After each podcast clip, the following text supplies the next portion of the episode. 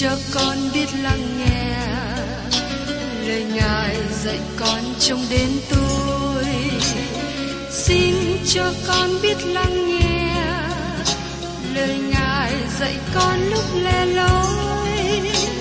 Xin cho con cất tiếng lên, trả lời vừa khi con nghe Chúa.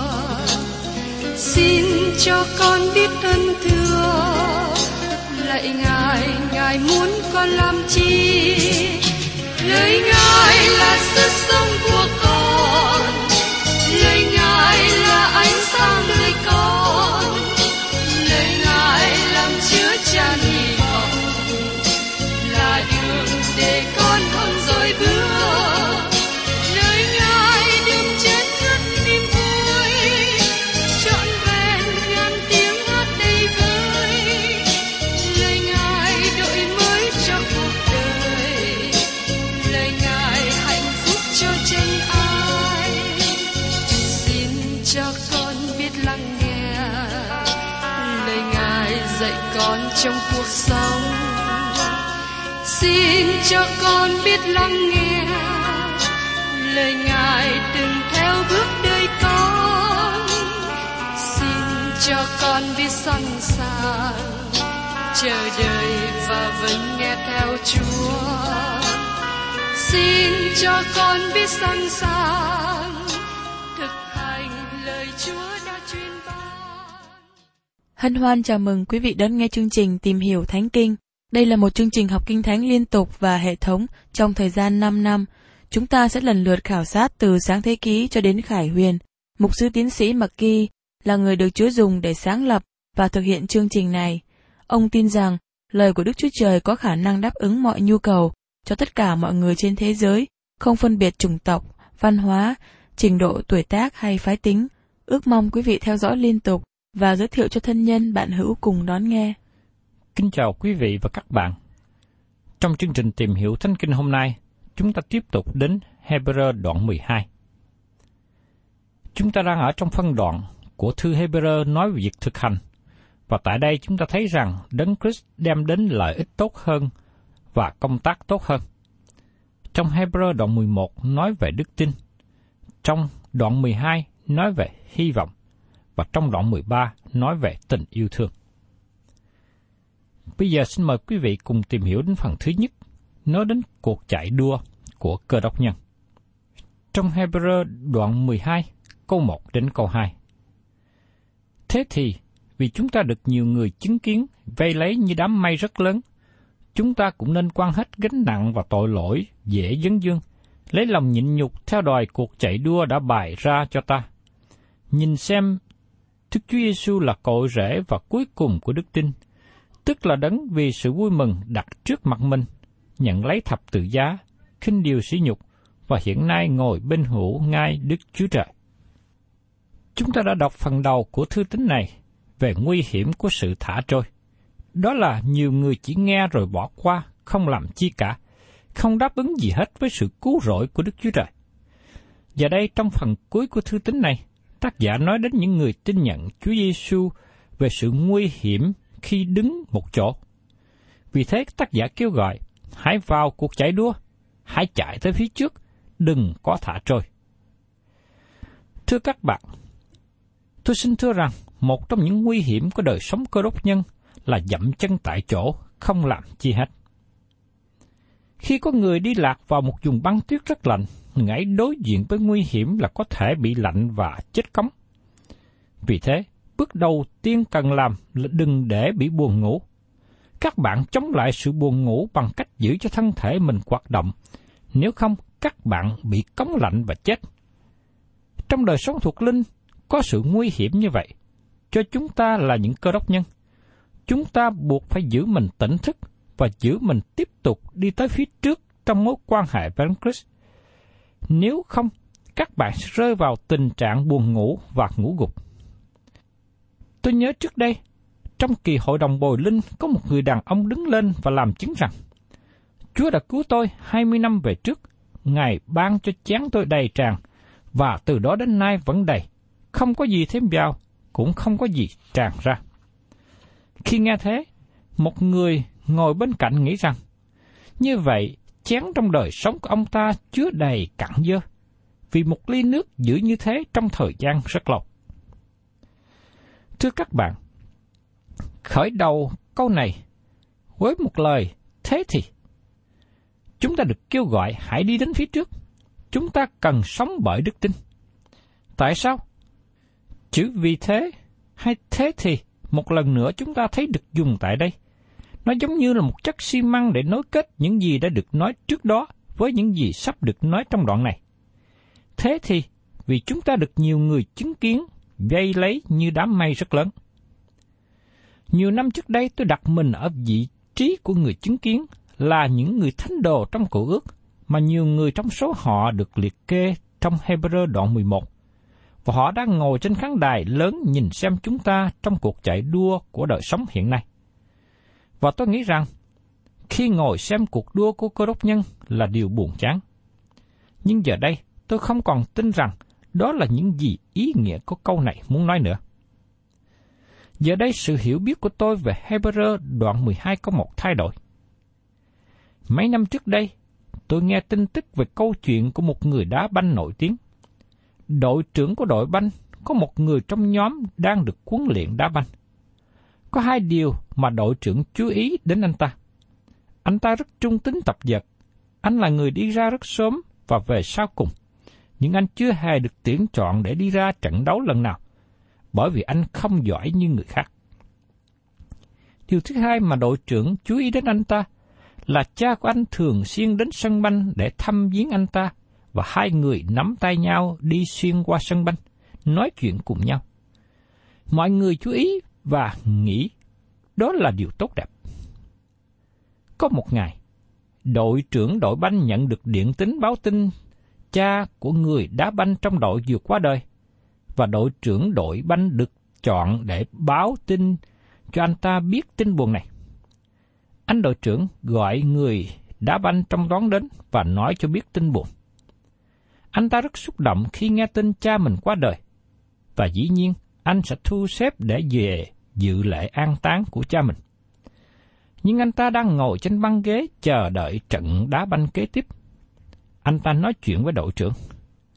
Đội trưởng, đây là năm thứ tư và là năm sau cùng của tôi, nhưng tôi chưa hề được tham dự một trận đấu nào. Tôi rất mong ước rằng nếu có thể được, xin đội trưởng cho tôi tham dự trận đá kế tiếp hôm nay.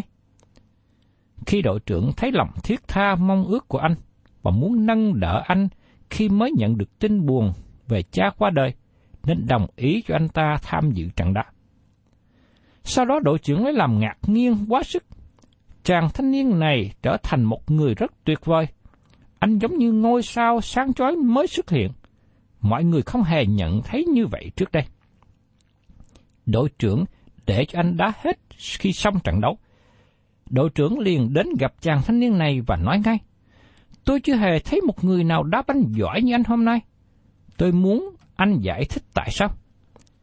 Chàng thanh niên này nói với đội trưởng của anh, đội trưởng, cha tôi là người mù, và hôm nay là ngày đầu tiên mà cha tôi thấy tôi đá banh.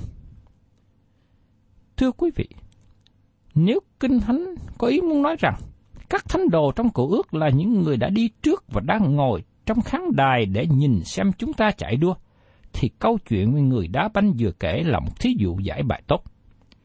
Do vậy, sự thông giải đó hoàn toàn không đúng. Những người chứng kiến này không phải là những người ngồi trên khán đài, nhưng họ là những người đã chạy cuộc đua. Họ là những người đang ở trong sân chạy.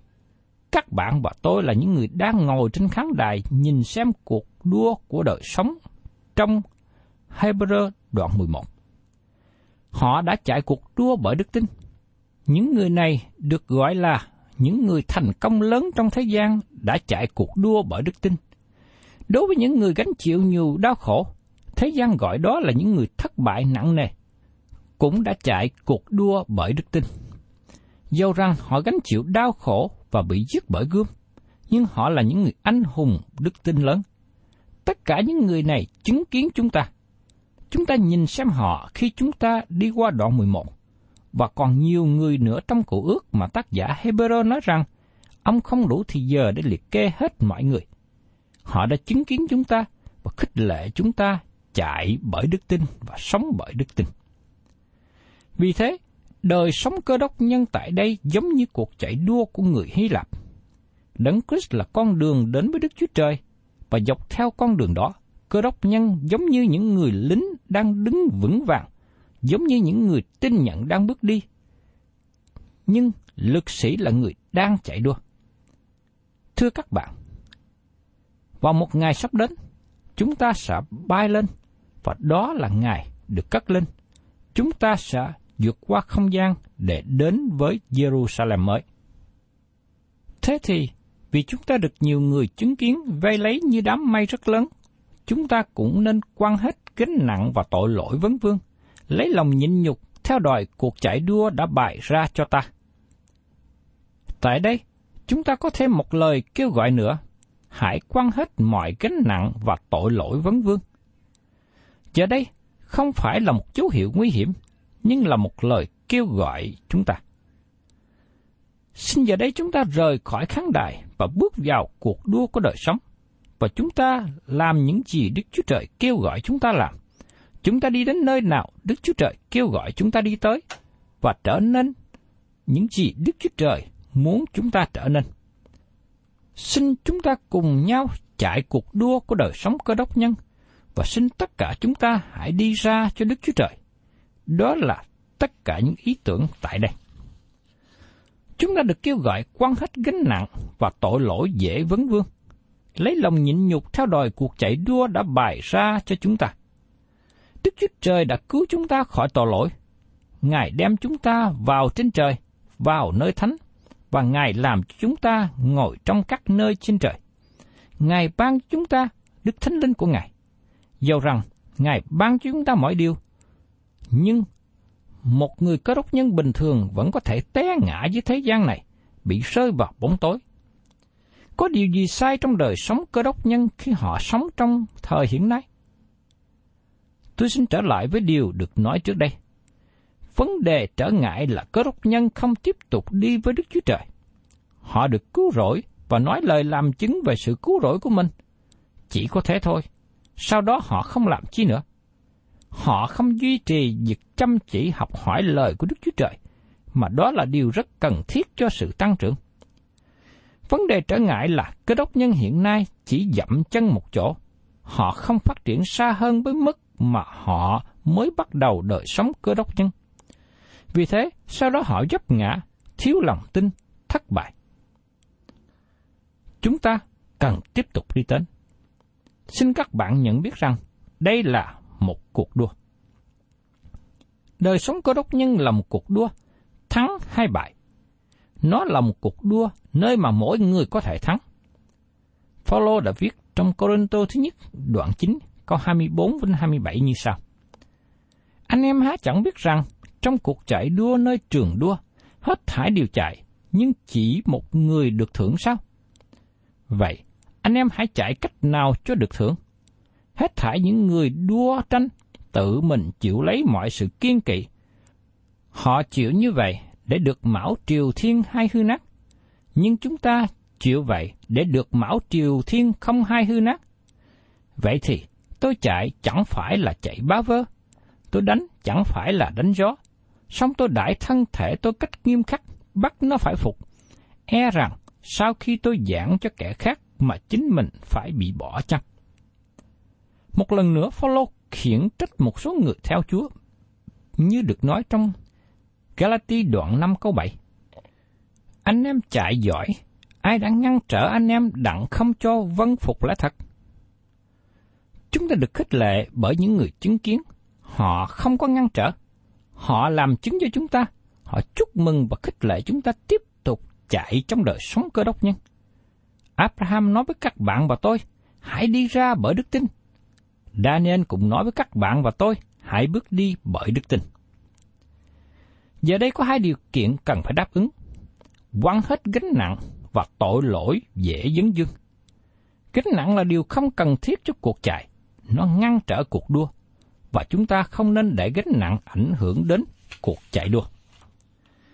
Các bạn đã từng xem những người chạy đua trong thế vận hội, họ mặc đồ rất đơn giản, rất mỏng, mang đôi giày mềm và nhẹ, bởi vì chỉ cần một sức nặng nhỏ nào đó có thể ảnh hưởng đến việc thắng bại trong cuộc đua. Trong đời sống của cơ đốc nhân, có nhiều việc mà chúng ta thấy nó không sai, nhưng cơ đốc nhân không nên mang những gánh nặng này với họ. Tại sao vậy? Bởi vì các bạn sẽ không thắng cuộc đua. Tôi xin đưa một thí dụ, nhưng xin đừng nghĩ rằng tôi có ý nói đặc biệt đến một người nào. Các bạn cần xác định cho chính mình những gì các bạn có thể làm để bày tỏ mình là con cái của Đức Chúa Trời. Và tôi cũng xác định điều đó cho chính tôi. Nhưng có một phụ nữ trẻ đến gặp mục sư của cô ta và hỏi, có được đi nhảy đầm hay không? Mục sư trả lời, được, nếu cô không muốn thắng.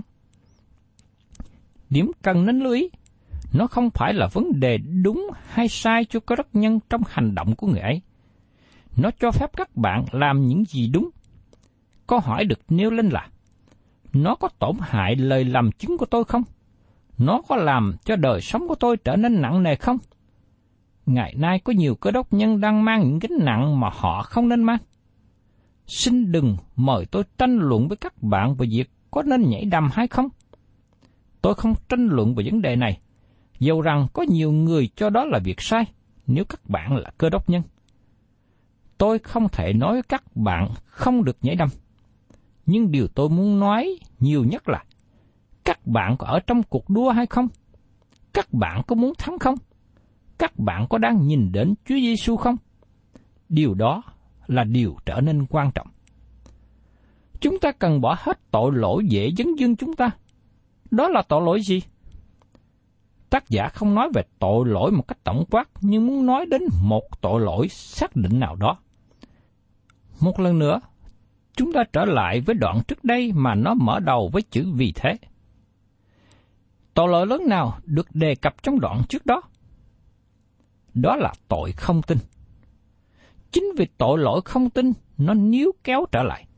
Nó giống như một người chạy đua mà mang một bao gạo trên vai, hoặc là hai chân các bạn bị kẹp trong bao bố. Các bạn sẽ không thể làm như vậy, và các bạn không thể làm điều đó trong đời sống của cơ đốc nhân. Sự không tin là điều níu kéo chúng ta trở lại mạnh mẽ nhất. Nếu tôi làm lời xưng nhận cá nhân, tôi chắc rằng sự không tin của tôi kéo lại mạnh mẽ hơn những gì khác trong đời sống cơ đốc nhân. Và tiếp đến, xin mời quý vị cùng tìm hiểu đến cơ đốc nhân đang ở trong cuộc thi và cuộc tranh chiến. Trong Hê-bơ-rơ đoạn 12 câu 3 nói tiếp, vậy, anh em hãy nghĩ đến đấng đã chịu sự đối nghịch của tội lỗi dường ấy, hầu cho khỏi bị mỏi mệt sờn lòng. Từ ngữ nhịn nhục trong câu 1 và từ ngữ chịu đựng trong câu 2 có cùng một gốc. Sự khó khăn thường sanh ra nhịn nhục và chịu đựng. Những cơ đốc nhân Hê-bơ-rơ này ra từ một tôn giáo mà họ có nhiều nghi thức trong đền thờ. Dẫu rằng đền thờ Herod chưa được xây dựng hoàn tất vào thời điểm nó bị hủy diệt vào năm 70 sau công nguyên. Đền thờ này rất tuyệt đẹp, có nhiều nghi thức lớn đi kèm với đền thờ. Từ lúc ban đầu, đây là tôn giáo mà Đức Chúa Trời ban cho, nhưng đến thời điểm mà thư Hê-bơ-rơ được viết ra, nó trở nên một nơi đồi bại và tội lỗi. Do vậy, nếu như chỉ đề cập về tôn giáo, họ là những người có tôn giáo. Giờ đây, những người tin nhận Chúa Giê-xu bỏ tất cả mọi điều này, họ không còn thực hiện các nghi thức tôn giáo nữa. Giờ đây, họ nghĩ đến Chúa Giê-xu Christ. Ngài là tất cả mọi điều. Ngài là đền thờ, Ngài là nghi lễ, Ngài là cơ đốc giáo, Ngài là mọi sự. Có sự đơn giản trong Đấng Christ và tác giả Hê-bơ-rơ giờ đây kêu gọi họ hãy nghĩ đến. Họ biết những gì Ngài gánh chịu khi Ngài ở dưới thế gian này. Ngài đã nhịn nhục như thế nào? Chúng ta được nói trong phần đầu của thư tín này là phần nói về nhân tánh của Ngài. Ngài biết đến nhiều điều lớn lao dưới thế gian này, dầu rằng Ngài là Đức Chúa Trời. Trong xác thể, Ngài học biết một số điều mà Đức Chúa Trời cũng trải qua khi mang lấy thân thể con người và gánh chịu đau đớn vì chúng ta. Ngài chịu đựng và học sự nhịn nhục. tác giả thơ Hê-bơ-rơ nói, anh em đang nghĩ đến Đấng đã chịu sự đối nghịch của tội lỗi dường ấy, hầu cho khỏi bị mỏi mệt sờn lòng. Tôi xin nói điều này cho các bạn một cách kính trọng. Ngoại trừ các bạn ở gần với lời của Đức Chúa Trời, mà nó giữ các bạn gần với Đấng Christ, nơi mà Đức Thánh Linh có thể lấy những điều của Đấng Christ và làm nó trở nên hiện thực với các bạn. Các bạn sẽ trở nên mệt mỏi trong đời sống cơ đốc nhân, và các bạn sẽ trở nên sờn lòng. Đây là lý do có nhiều cơ đốc nhân nản lòng xung quanh hiện nay. Các bạn thân mến, nếu các bạn đến gần với lời của Đức Chúa Trời và có mối quan hệ với Chúa Giêsu Christ, các bạn sẽ trở nên vững mạnh. Các bạn sẽ không trở nên mệt mỏi trong đời sống dưới thế gian. Các bạn thân mến, chúng ta đang sống trong những ngày lớn nhất mà nó chưa hề có trước đây. Và tiếp theo, xin mời quý vị cùng xem trong Hê-bơ-rơ, đoạn 12 câu 4. Anh em đã chống trả với tội lỗi còn chưa đến nỗi độ quyết. Điều này đơn giản cho biết rằng, vào thời điểm này, đền thờ Jerusalem vẫn chưa bị hủy diệt. Sự bắt bớ của người ngoại giáo La Mã vẫn chưa xảy ra với cơ đốc nhân. Anh em chống trả với tội ác còn chưa đến nỗi độ quyết. Tác giả đang nói với họ rằng, dầu rằng anh em đang có thời kỳ rất khó khăn, anh em có nan đề và trở ngại, nhưng nó sẽ giúp chữa bệnh yếu đuối, sự nản lòng, mệt mỏi, sự thất vọng, sự dấp ngã và sự xuống tinh thần. Xin hãy nghĩ đến Đấng Christ. Và tiếp đến trong Hê-bơ-rơ đoạn 12 câu 5. Lại đã quên lời khuyên anh em như khuyên con rằng, hỡi con, chớ dễ ngươi sự sửa phạt của Chúa, và khi Chúa trách, chớ ngã lòng. Tác giả trích dẫn lời này từ Châm Ngôn đoạn 3, câu 11 đến 12. Hỡi con, chớ khinh điều sửa phạt của Đức Giê-hô-va, chớ hiềm lòng khi Ngài quở trách, vì Đức Giê-hô-va yêu thương ai thì trách phạt nấy, như một người cha đối cùng con trai yêu dấu của mình. Nguồn năng lực duy nhất của họ là Đấng Christ, không phải là đền thờ, cũng không phải là nghi lễ hay tôn giáo. Tất cả những điều này gần như bị loại bỏ trong thời điểm này. Và tác giả nói cho họ chớ quên lời khuyên dạy của Đức Chúa Trời với con cái của Ngài. Từ ngữ con cái được dùng ở đây, và sau đó từ ngữ con trai cũng được dùng 5 lần từ câu 5 đến câu 8. Trong tiếng Hy Lạp, nói về con trai ở đây, tức là đề cập về một người con trưởng thành. Giờ đây có nhiều người thánh đồ, họ không nghĩ rằng họ cần bị kỷ luật. Nhưng xin nhớ rằng, kỷ luật là cho những thánh đồ trưởng thành, cho những người đã đi với Chúa trong thời gian lâu dài. Có một thời gian mà tôi nghĩ rằng, tôi không cần phải bị kỷ luật nữa. Tôi nghĩ rằng, tôi đã đi một đoạn đường dài, tôi đã trưởng thành. Nhưng Chúa bắt tôi nằm xuống để kỷ luật tôi về cơ thể này, để tôi biết rằng có một số kỷ luật cần được thực hiện. Từ ngữ sửa phạt có ý nghĩa khác biệt một chút với những gì chúng ta nghĩ ngày hôm nay. Chúng ta nghĩ sửa phạt là hình phạt, nhưng trong tiếng Hy Lạp, nó có nghĩa là huấn luyện hay kỷ luật. Các bạn thấy rằng Chúa kỷ luật với con cái của Ngài. Thưa các bạn, qua điều này, tôi mong muốn các bạn, đặc biệt là những người đã ở trong Chúa lâu năm, đã tin Chúa lâu năm, là những người tự nhận mình là người trưởng thành.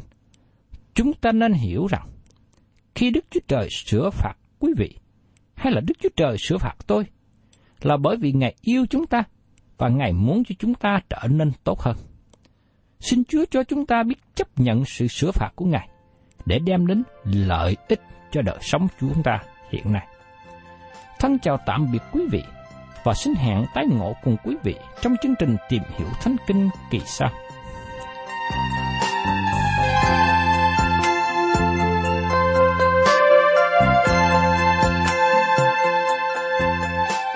Cảm ơn quý vị đã đón nghe chương trình Tìm Hiểu Thánh Kinh.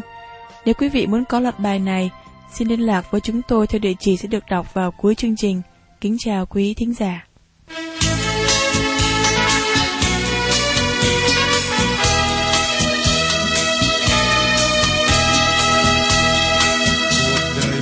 trên giữa muôn con người, lo lắng áo cơm bạc tiền.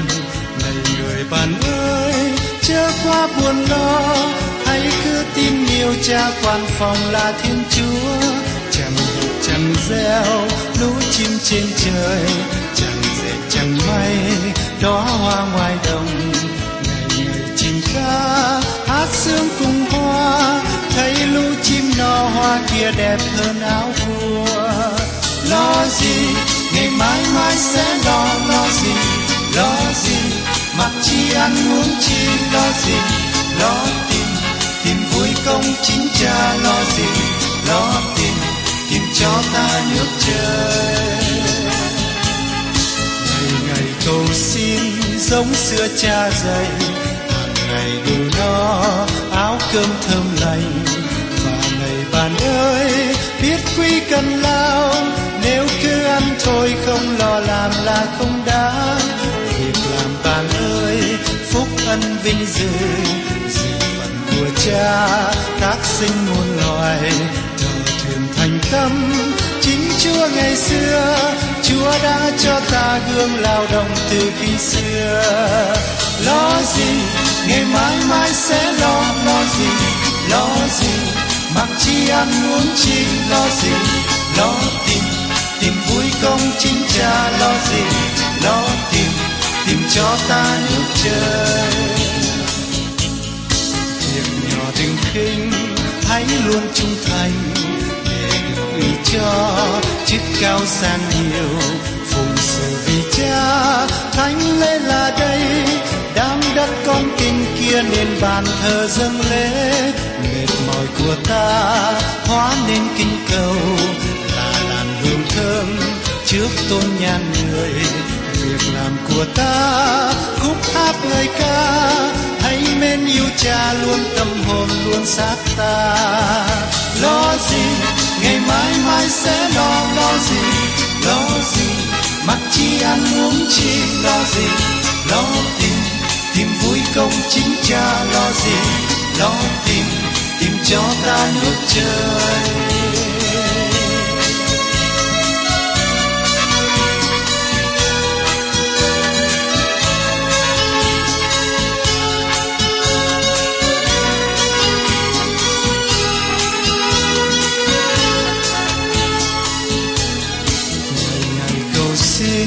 Giống xưa Cha dạy, ngày đủ no áo cơm thơm lành. Và này bạn ơi, biết quý cần lao, nếu cứ ăn thôi không lo làm là không đáng. Việc làm bạn ơi, phúc ân vinh dự, dự phần của Cha các sinh muôn loài. Thờ truyền thành tâm chính Chúa ngày xưa, Chúa đã cho ta gương lao động từ khi xưa. Lo gì ngày mãi mãi sẽ lo gì, lo gì mặc chi ăn uống chi, lo gì